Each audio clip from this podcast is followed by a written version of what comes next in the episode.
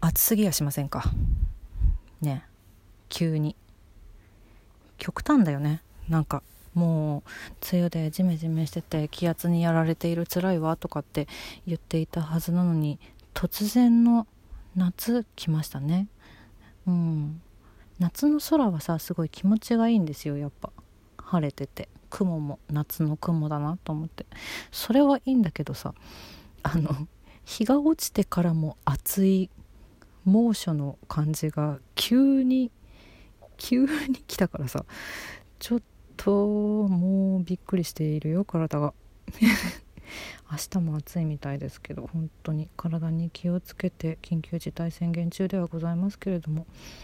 うんお出かけしなければならない時はね帰ったら必ず手洗いうがい消毒その他気をつけて健康に過ごしていきましょうね。私はちょっと熱中症になりそうで怖いよって思ってるけれども元気です。元気に過ごしておりますよ。そんな2021年7月16日金曜日今週も1週間お疲れ様でした。石井舞の今週はこれでおしまい。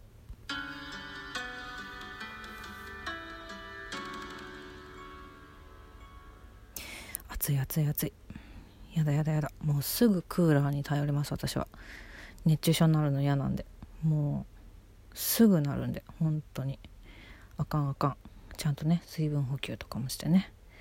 元気に過ごしていきたいよ。元気なな元気だったら夏は大好きよ。うん。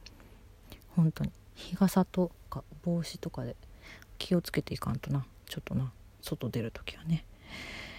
えーと今日なんかね話したいことがいっぱいあったらしくて実はこれ撮り直してます。収まらなかったので。なのでちょっと足早に行きたいと思うんですけどもまずはラジオの振り返りが7月11日日曜日の小劇場リモートークは豊田佳奈子さんの5本目最終回を配信しました。お聴きくださった皆さん本当にありがとうございました。そしてあの出演してくださったかなちゃんもありがとうございました。かなちゃんのハッピーパワーを分けていただけた収録だったんでそれが伝わってたらいいな。うんうん。よかったな。楽しかった。ほんと一日一回今日はハッピーだったって言う言いたい。あれ？なんかちょっと違うな。今日はハッピーだったなって毎日言いたいっていう私が言ったんですけど。ほんとその通りでちょっとそれを目指して熱中症に負けずにこれからも過ごしていきたいんですけど。そしてえっ、ー、とかなちゃんの回終わりまして次の日曜日7月18日からはミセスフィクションズの主催今村圭介さんの会がスタートいたします。イマムのえーと、イマムへのご質問をお送りくださった皆さんありがとうございました。どうぞ配信をお楽しみにというわけで。どんな話ができるかな？私もちょっとドキドキしてるんですけど。あのそしてイマムもねまあ、かなちゃんの回でもお話ししましたけどあの私の大学の先輩でかなちゃんとイマムは同期で私の1個上の先輩になりますので何かこう何かとこうゲストで大学の先輩をお呼びできるのは非常にありがたい。先輩たちが活躍してくださっているおかげですね本当に。同期とかね後輩も呼びたい人はいっぱいいるんですよ。やっぱね一応ね演劇の学校だったんで未だに続けてる人多いんでね。いずれその辺りにも出てもらえたらなと思って考えております。イマムが18日。ちょっとごめんなさい。まだ時間確定してないので Twitter などの方で随時お知らせいたします。そうそんでさ11日のそのさかなちゃんの最終回でさかなちゃんがあの最近ハッピーだったことはあってのでアメリカン・ユートピア見てきてすごいハッピーって言っててあそうなんだと思ってアメリカン・ユートピア私も見たいんだと思ってやっとこう見に行きました。行きましたよ。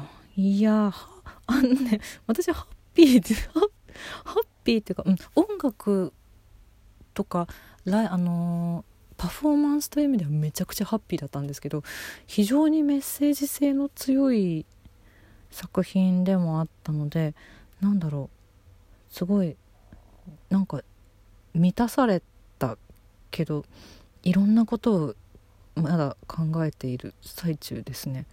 うん、あれはどういう意味だったんだろうみたいなのが分からなかった部分とかちょっと後々こうあの映画の評論とか読んであそうかそうかなるほどねって思ったりとか。まあそれはさておきトーキングヘッズを聞き直そうってやっぱなってますね。うんうん。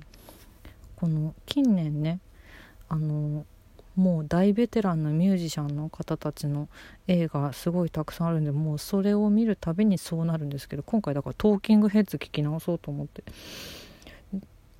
分ねいくつか聞いてるんですけどでもちゃんと聞くぞってなったことなくてトーキングヘッズ。でも知ってたからなんで知ってたんだろうな。ラジオとかなのかな。わかんないけど。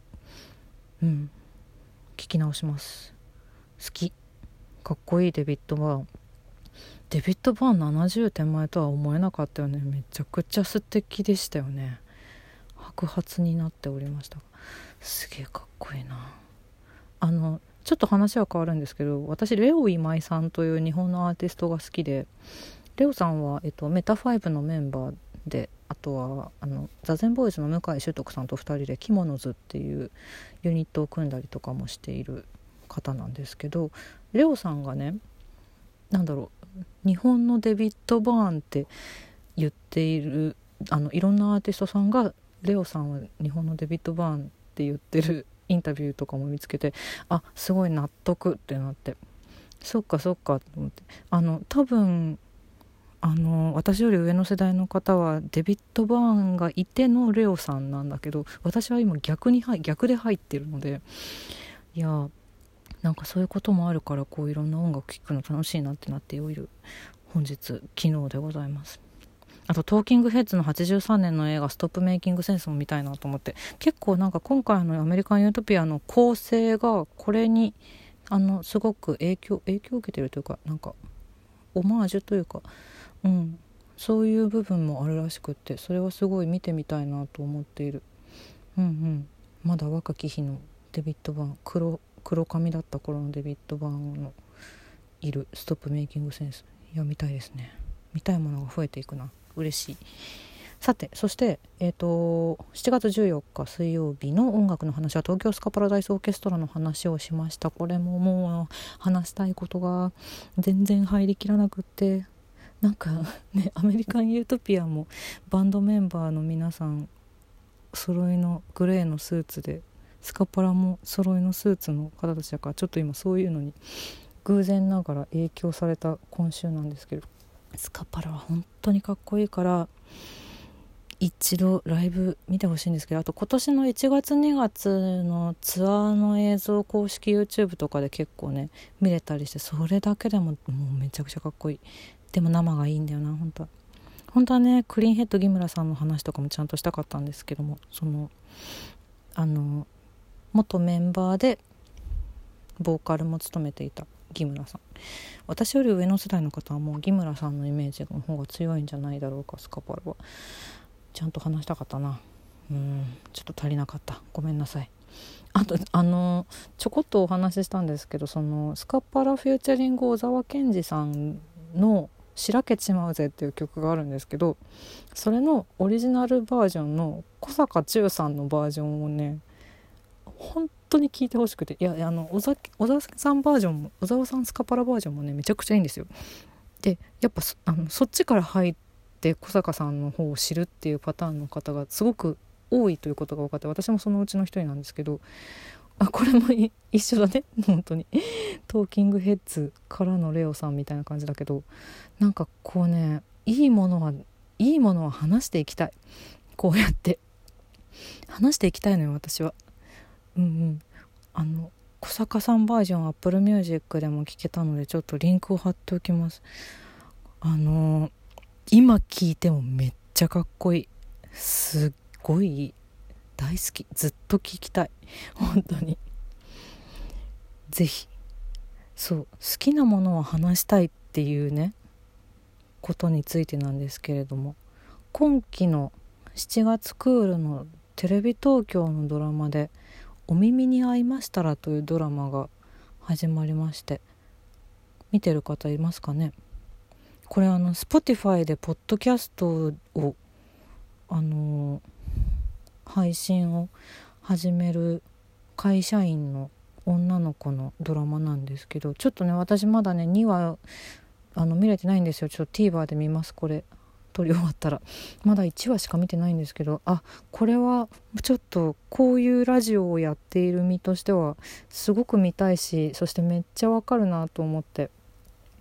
あの好きなものを誰かに話していかないとその好きっていう気持ちがあの麻痺してしまって何て言うの？好きと感じられなくなってしまうというね吉田照美さんの話が第1話であったんですけどこれすっごいわかるなと思って。まあもちろんそれが理由ではないんですけど私がこのラジオを始めたのは。単純にまあちょっとなんだろうな。発信の場が欲しいなと思って始めたっていうのはあるんだけどまあでもその後コロナ禍に入ってしまって人と何かを話すっていうこうたわいもない話をするっていう時間がすごく少なくなったからうんわかるなと思って。だからちょっと今週はそのね ドラマの第1話をちゃんと見てからっていうのもあって好きなものの話はめっちゃしたいっていうね。うん。あと単純に私チェン私もチェン飯好きですね。チェン飯大好きですね。お耳に合いましたら。ドラマとしてもすごいあこれは楽しそうだなと思って今期楽しみなドラマの一つでございますね。うんうん。いやーとにかくね好きなものは伝えていかなきゃなと思うわけですよ。で私はもうすぐ興味がいろんなとこ行っちゃうんでなんかいろんななんだろう毎週音楽の話さ大好き大好き言ってるんだけどさ本当なのよ。本当に全部好きなのよ。だからすごい八方美人みたいですけどそんなことなくてそれぞれに本当に愛を持って話しております。他のこともそう。これからもお付き合いください。今週はこれでおしまい。良い週末をお過ごしください。